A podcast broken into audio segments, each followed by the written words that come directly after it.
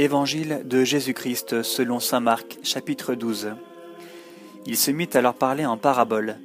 Un homme planta une vigne, l'entoura d'une clôture, y creusa un pressoir, et y bâtit une tour.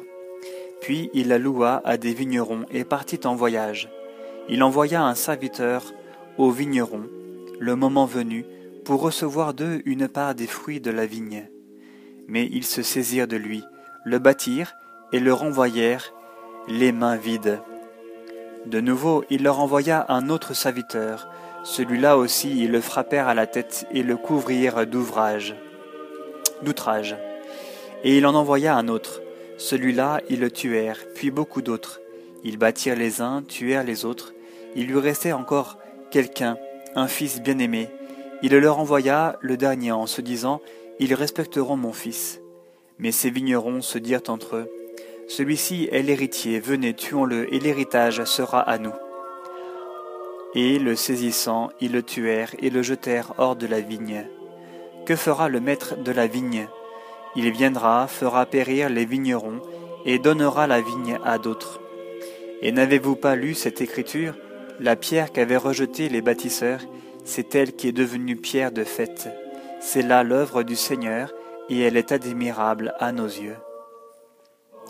Ils cherchaient à l'arrêter, mais ils eurent peur de la foule. Ils avaient bien compris en effet que c'était pour eux qu'il avait dit la parabole. Et le laissant, ils s'en allèrent. Il lui envoie alors quelques-uns des pharisiens et des hérodiens pour le prendre au piège dans sa parole. Ils viennent et lui disent Maître, nous savons que tu es véridique et que tu ne te préoccupes pas de qui que ce soit, car tu ne regardes pas au rang des personnes, mais tu enseignes en toute vérité la voie de Dieu. Est-il permis ou non de payer l'impôt à César? Devons-nous payer, oui ou non? Mais lui, sachant leur hypocrisie, leur dit, Pourquoi me tendez-vous un piège? Apportez-moi un denier que je le vois. Ils en apportèrent un, et il leur dit, De qui est l'effigie que voici Et l'inscription Ils lui dirent, De César. Alors Jésus leur dit, Rendez à César ce qui est à César et à Dieu ce qui est à Dieu. Et ils étaient fort surpris à son sujet. Alors viennent à lui des Sadducéens, de ces gens qui disent qu'il n'y a pas de résurrection, et l'interrogeaient en disant Maître, Moïse a écrit pour nous Si quelqu'un a un frère qui meurt en laissant une femme sans enfant, que ce frère prenne la femme et suscite une postérité à son frère. Il y avait sept frères.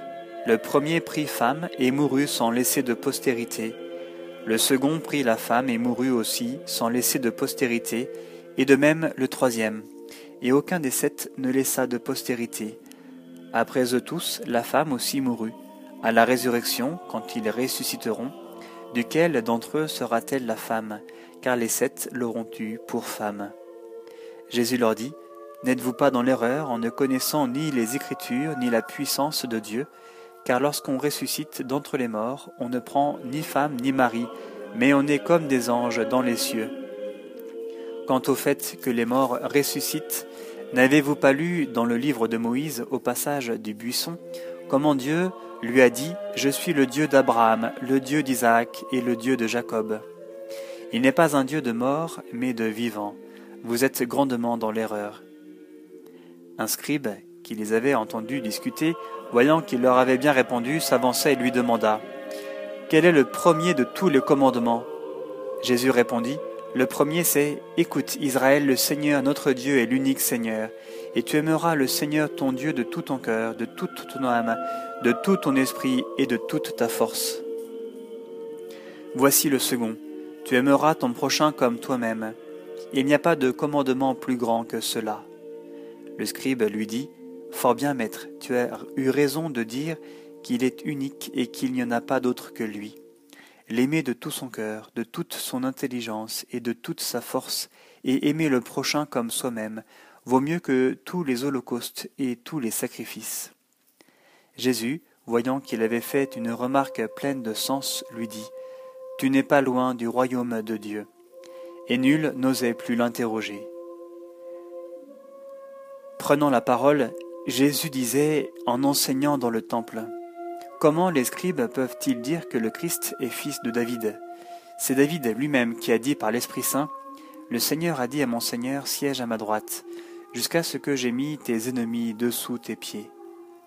David en personne l'appelle Seigneur. Comment alors peut-il être son fils? Et la foule nombreuse l'écoutait avec plaisir.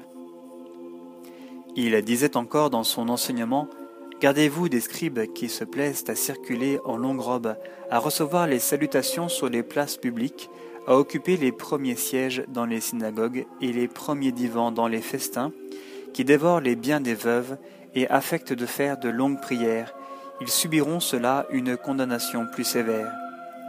S'étant assis face au trésor, il regardait la foule mettre de la petite monnaie dans le trésor, et beaucoup de riches en mettaient abondamment. Survint une veuve pauvre qui y mit deux piécettes, soit un quart d'as. Alors il appela à lui ses disciples et leur dit En vérité, je vous le dis, cette veuve qui est pauvre a mis plus que tous ceux qui mettent dans le trésor, car tous ont mis de leur superflu, mais elle, de son indigence, a mis tout ce qu'elle possédait, tout ce qu'elle avait pour vivre.